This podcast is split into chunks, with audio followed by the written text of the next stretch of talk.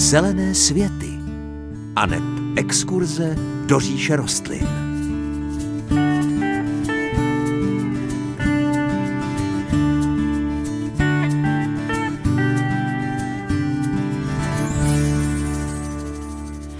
Pěkné páteční dopoledne. Léto podle kalendáře ještě trvá, ale nejsilnější letní měsíce už uplynuly.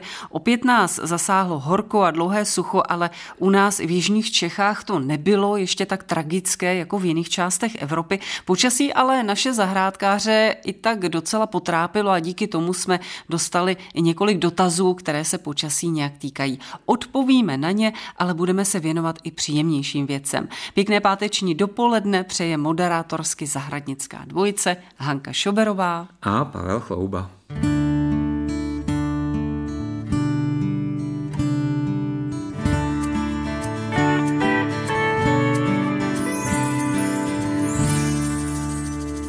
Slibované dotazy, přišlo nám několik otázek na náš rozhlasový mail, tak se jim pojďme věnovat.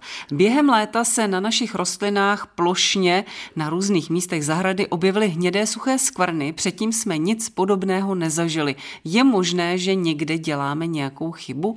Děkuji za odpověď. Tak je možné, všichni děláme nějaké chyby, ale řekl bych, že v tomto případě e, nás trápí příroda. To nebude lidským faktorem. Bude to z největší pravděpodobnosti tím, že byl velmi silný sluneční svit v některých dnech. E, někdy v předpovědi počasí se to dokonce můžeme dozvědět i preventivně, že se dá e, předpovědět, že je poškozená ozonová vrstva a že je lepší třeba kolem poledne nevycházet nebo se chránit nějakým opalovacím krémem, když nastane tato situace. No ale naše rostliny nemají žádný opalovací krém a potom na tyto problémy eh, s poškozením ozonové vrstvy trpí. Eh, je to eh, zejména v období, kdy je slunce velmi vysoko a kdy jsou ty nejteplejší letní měsíce. Tato věc je vlastně komplexem několika faktorů. Nejde jenom o tu ozonovou vrstvu, ale je to poměrně složité, takže eh, kvůli tomu eh, byl vlastně vytvořen jakýsi UV index, to je číslo, které eh, vlastně hodnotí intenzitu slunečního světu a případné možnosti různých rizik, jak pro lidi, tak pro rostliny. A tento UV index má stupnici od 1 do 11. A v těch nejteplejších letních dnech červencových byla zaznamenána hodnota UV indexu misty až v blízkosti osmičky. A to už je opravdu velmi silné sluneční záření, které ty rostliny poškozuje. Nemáme žádnou možnost těm rostlinám nějak pomoct. Jedině tam dát nějakou stěnící plachtu, ale to je velmi složité, takže v tomto případě myslím si, že nejde o lidskou chybu, ale o trampotu z hora. Dotaz číslo dvě. Dobrý den. Tímto bych chtěl požádat o radu a laskavost. Zda byste mi mohl poradit v mém dlouholetém problému. Už 35 roků sázím na zahradě ovocné stromky, jabloně, třešně, broskve a meruňky, ale žádný mi nevydrží déle než 4 až 5 let. Třešeň jsem neměl skoro žádný rok. Je to stále stejná záležitost, po nějakém čase se objeví na kmeni nebo větvích praskající kůra a stromek nemá plody a začnou usychat větve. Po nasázení do země stromky pěkně vyraší, nějaké plody mají a další roky začínají odcházet. Tak je nahradím novými a tak to jde stále dokola. Nemám žádné ovoce. Sousedé mají staré stromy a na nich je hojnost plodů. Nevím, co dělám špatně, prosím o radu. Rád poslouchám váš pořad, když mi to čas dovolí. Děkujeme a Pavle, teď už na ten problém, v čem by mohl být? Já jsem tento dotaz dostal mailem a tak, jak eh, pan píše, mi poslal nějaké fotografie, já jsem se na ty fotografie díval. Já myslím, že těch problémů může být víc. Já se omlouvám, neumím to říct úplně jednoznačně, ani neumím podat nějaký návod, eh, co udělat při tom dalším sázení, aby ten problém nenastal. Řekl bych, že mm, něco může mít na svědomí půda, protože tam, kde je těžká půda, jílovitá, mokrá, studená, tak tam se meruňkám, broskvím ani třešním dařit nemusí. Třešně mají v posledních letech, teda v tom regionu, kde já bydlím, poměrně velké problémy. Rozmohla se houbová nemoc, zvaná moniliová hniloba. Je to velký problém, protože tam, kde se objeví, tak tam je zapotřebí ty větve všechny dát pryč až do živého dřeva a když se to neudělá, tak se potom vlastně šíří dál. ta nemoc a významně ovlivňuje životní funkce toho stromu a často to vede až k úplnému úmrtí té rostliny. Možná, že by bylo dobré se spíše věnovat jiným stromům, které tam mají naději růst. Mohly by to být třeba slivoně nebo renklody, jabloně, hrušně, ty by mohly zvládnout i trošku těžší podmínky. Na té fotografii, kterou nám pán zaslal, tak jsem viděl, že je tráva úplně blízko kmene. Možná, že i to je trošku problém, protože tráva sama o sobě konkurenčně. Neměla by vést k tomu, že by ta rostlina kvůli tomu neměla fungovat, ale trochu by na to působila, ale v některých případech zahrádkaři, a tady nevím, jak to bylo, to nechci nikomu šát do svědomí, v některých eh, případech zahrádkaři používají strunovou sekačku na to, aby tu trávu kolem kmene vysekali, protože obyčejnou sekačkou se tam nedostanou a ta struna potom poškozuje kůru stromu, eh, dostávají se do ní eh, houbové nemoci a to je vlastně začátek konce. Eh, těch 4 až 5 let životnosti toho stromu by odpovídalo tomu, že eh, nějaké ty houby tam pravděpodobně budou a budou způsobovat ty problémy. Ale opravdu nevím, jak to bylo v tomto případě, jenom bych chtěl říct každému, aby se snažil trávník držet od stromu alespoň na půl metru nebo na metr daleko a tu trávu tam nepouštěli, tím se dá předcházet různým problémům. A ještě paní posluchačka Jitka se na nás obrátila a to s dvěma dotazy. První se týká břízy. Manžel chtěl na jaře získat z břízy březovou vodu a provrtal do kůry asi 2 cm hlubokou díru. Z díry vytéká tekutina, která nemá nějak výraznou chuť a já mám obavy, aby otvor stromů neublížil. Ráda bych ho zadělala, ale nevím, jak na to. Čím otvor ve stromu ošetřit? Tak to je ten první dotaz, Pavle. Mm-hmm. Odpovíme na něj. Získávání březové vody je starodávná technika. Používali to a vlastně i dodnes používají eh, různé národy, které žijí takovým tím přírodním stylem. Dnes se proti tomu někteří ochránci přírody ohrazují, že je to eh, nehumánní nebo nestromové správně. Nemyslím si, že by to bylo úplně tragické pro tu břizu, protože eh, je odpozorované, že eh, když se to udělá šetrně, tak ta břiza se s tím dobře poradí a eh, ztráta v uvozovkách několika litrů tekutiny pro ten strom by neměla mít žádný fatální dopad, když se to dělá správně. Ale moc se mi líbí to přemýšlení, jakým způsobem zahojit nebo zacelit tu ránu. To by se vlastně dalo různými způsoby. Ještě předtím, než nám přišel ten dotaz, tak já jsem si eh, tyto věci hledal na internetu, viděl jsem pěkná videjka, tak eh, třeba na Dálném východě to dělají eh, sběrači té březové vody tak, že oříznou nějakou větičku, která odpovídá velikosti eh, té navrtané dírky a ta větev té břízy se tam do toho prostě zastrčí jako zátka. Můžeme si vzít třeba zátku nějakou korkovou, do té dírky to zasunout. Někdy se to ještě může zamazat nějakým stromovým balzamem, aby to bylo jo, opravdu dobře. Takhle se to dělá a většinou to ty břízy velmi dobře zvládají. No a to, že ta eh, voda neměla žádnou výraznou chuť, tak to je typické, takže to bylo takto správně. Tak a druhá část e, mailu paní Jitky. Dále se chci zeptat na rozchodník. Bohužel můj rozchodník nedrží tvar a stonky padají k zemi. Tuším, že to může být nevhodným umístěním v polostínu, kde slunce svítí odhadem 3 hodiny. Je tomu tak, nebo ho málo zalévám? Snažím se moc to obecně se zálivkou nepřehánět. Nemáme zdroj vody, pouze dešťovku, kterou šetřím pro truhlíky a zeleninu. Děkuji za odpověď. Tak ještě ty rozchodníky, Pavel. Tak je vidět, že paní posluchačka je zkušená pěstitelka, intuitivně na to jde úplně přesně, správně.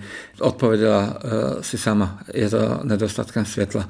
Rozchodníky jsou rostliny, které sluníčko milují, nejlépe jim eh, na stanovišti, kde svítí celý den a dokonce eh, tam, kde slunce svítí, tak eh, velmi dobře zvládají sucho a eh, jsou pevné a stabilní. A tam, kde je sluníčka světla málo, tak ty rostliny jsou křehké, lámavé, poléhávají, takže pokud by to bylo možné, bylo by dobré najít pro tuto rostlinu nějaké jiné, lepší místo. Děkuji za odpovědi.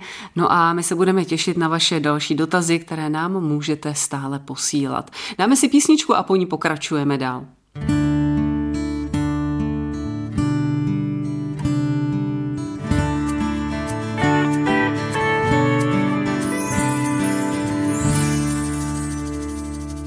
Pavle, na zahradě už začátkem září není příliš na co koukat. Na některé zahradě samozřejmě. Co se s tím dá dělat?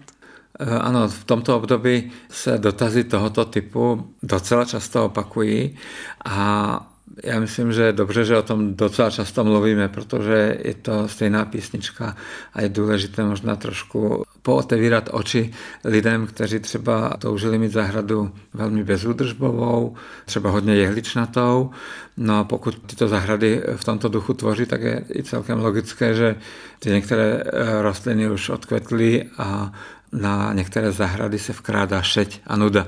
Proti tomu se dá dobře zabojovat třeba i v tomto období, protože začátek září je výborným termínem pro zakládání zahrad nebo jejich rekonstrukce. Jdeme do boje.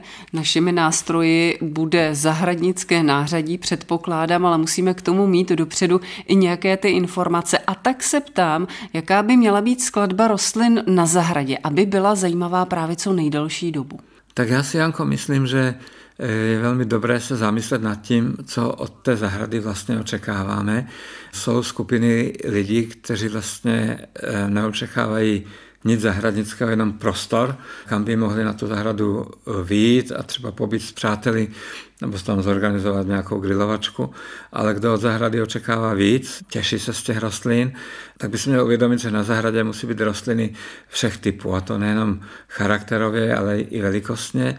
Ta zahrada by měla být prostorová, eh, měly by tam být eh, velké stromy, středně velké keře, menší trvalky, tak aby vlastně ta zahrada byla zajímavá na první pohled.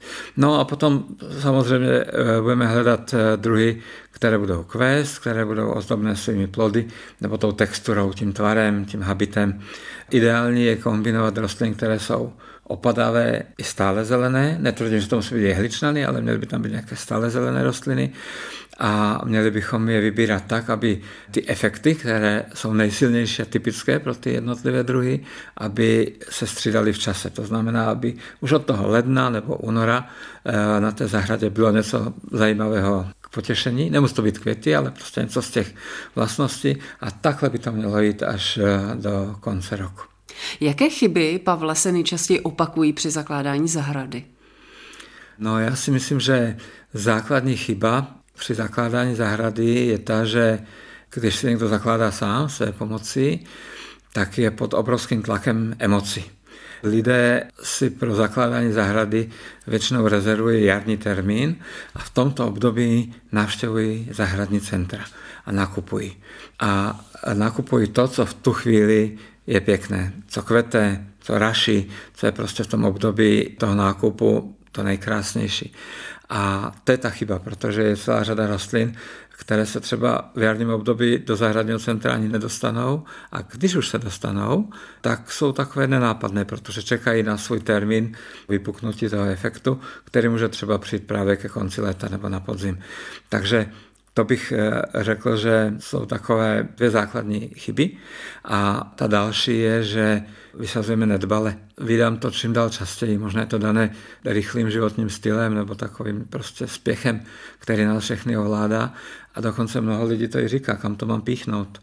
A já když to slyším, tak už vím, že to je začátek špatného, protože rostliny se nikam nepíchají, rostliny se musí vysadit a musí se to dobře naplánovat, takže vysadba rostliny je proces, který má nějaká pravidla a když se rostliny dobře vyberou a dobře se naplánuje sortiment, a dobře se provede ta výsadba, tak je potom velká pravděpodobnost, že to celé bude fungovat mnohem lépe, než kdyby tomu tak nebylo. No budeme trošku konkrétnější. Které rostliny by na zahradě neměly chybět pro ten efekt na konci léta? No, eh, těch rostlin je hodně. Eh, velmi záleží na velikosti zahrady a na těch konkrétních podmínkách, takže eh, možná, že bychom si mohli říct nějaké skupiny rostlin, asi ne úplně konkrétní druhy, protože neznám konkrétní situace jednotlivých zahrádkářů, co kde mají, ale pokud teda jde o efekt na konci léta, tak si myslím, že rozhodně by neměly chybět eh, vyšší druhy okrasných travin, jako jsou třeba ozdobnice nebo eh, dochany. To jsou eh, trávy, které právě v tomto období vstupují do své nejlepší etapy. Bývají takové nadýchané, načechrané, ráno se na nich drží rosa, večer se z ně prosvítá sluníčko. Jsou to velmi působivé rostliny. Z kvetoucích keřů bychom možná mohli vzpomenout na ibišky, ibišky syrské, které se dají koupit ve velmi bohatém sortimentu různých barev, také takzvané letní šeříky, neboli komule či budleje, ještě v tomto období bohatě kvetou. Pokud to podmínky na té konkrétní zahradě dovolí, tak eh, by tam asi neměly chybět hortenzie, protože hortenzie jsou rostliny, které od poloviny léta bývají krásné až eh, minimálně do poloviny října. Do další fáze kvetení se dostávají některé odrůdy růží, které kvetou opakovaně a ty, které nekvetou opakovaně, tak eh, ty mohou vytvářet motelské plody. Jsou to zejména botanické druhy, takže těch možností, co dát na zahradu, je hodně. Nebudeme teda hledat jenom ty kvetoucí rostliny, ale i třeba ty, které přinášejí plody, protože ty plody eh, dovedou eh, začátkem září už být některé moc hezké. Jsou to třeba některé druhy třezalek, jeřáby už začínají vybarvovat. Některé odrody raných okrasných jabloní už mají své vybarvené plody. Myslím si, že není vůbec důvod eh, smutnit, když ta zahrada v tuto dobu není v tom správném stavu, ale eh, vyhnout si rukávy, trochu to naplánovat a pustit se do pár zásadních změn, rozhodně to stojí za to. A já myslím, že na zahradě by neměly chybět ani rostliny medonosné a o těch si povíme za malou chvíli.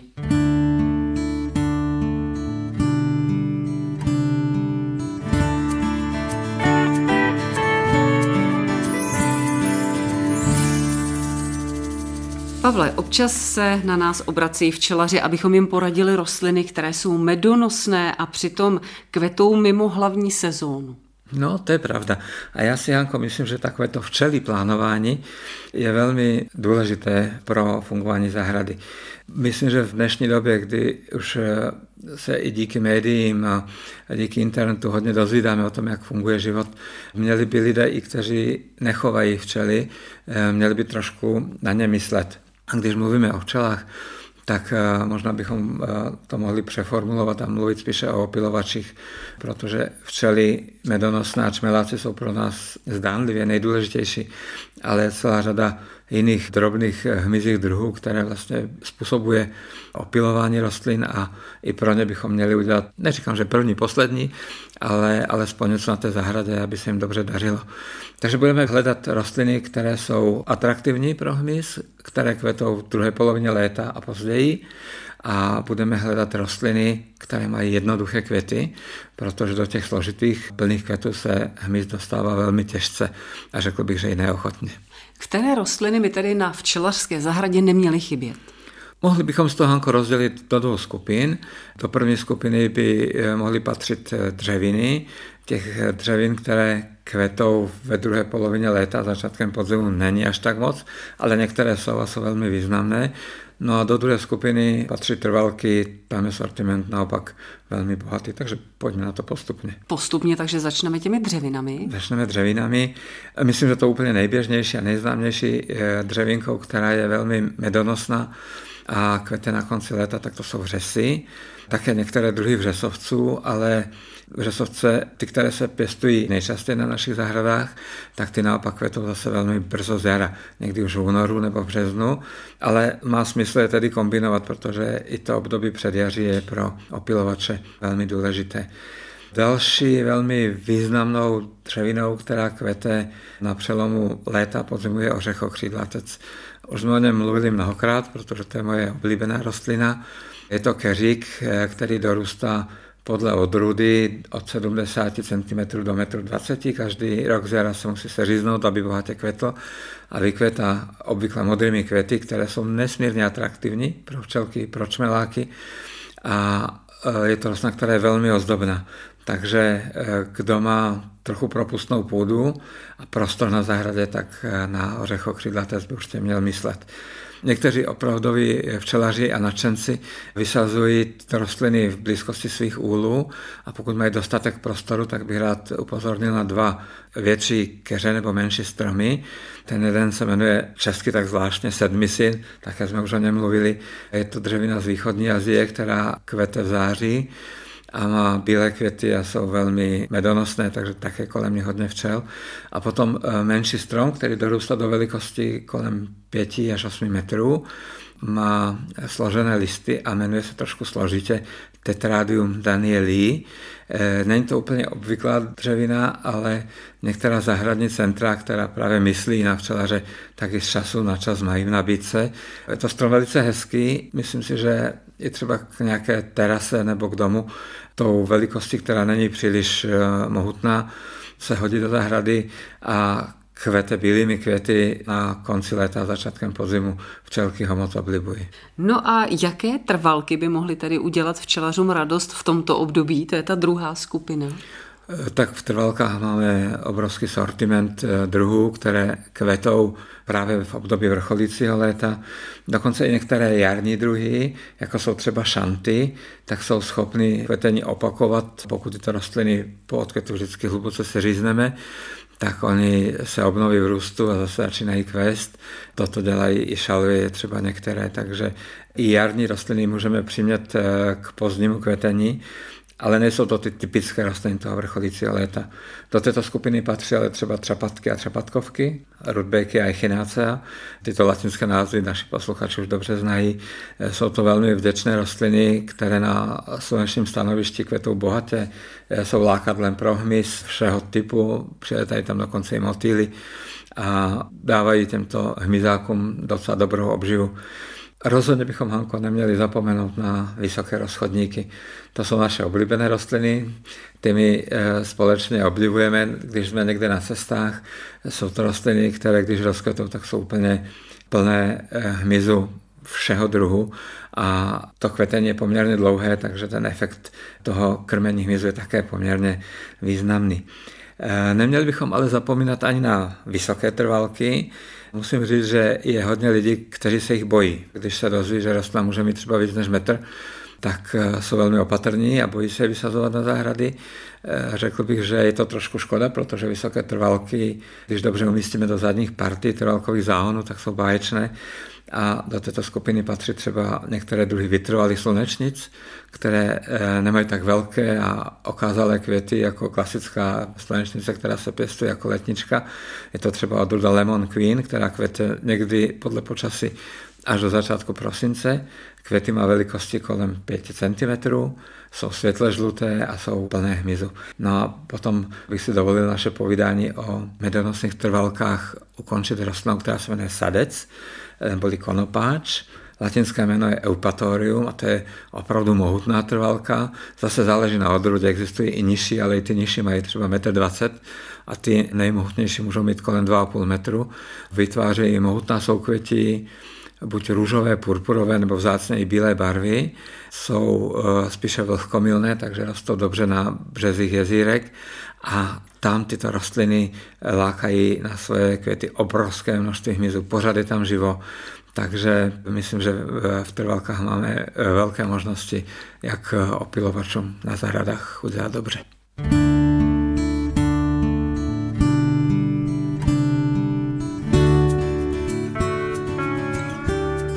Je tady závěr dnešních zelených světů. Ještě připomenu adresy, jakými se s námi spojit. Můžete buď psát na český rozhlas u Třílvů 1 370 01 České Budějovice. Možná pro vás bude jednodušší e-mail zelené svety zavináč cb.rozhlas.cz anebo zatelefonujte na 22 155 44 33. To je náš rozhlasový záznamník, na který můžete nadiktovat svůj dotaz. Příjemnější a veselější život s rostlinami vám od mikrofonu Zelených světů pro dnešek přejí Hanka Šuberová a Pavel Chlouba.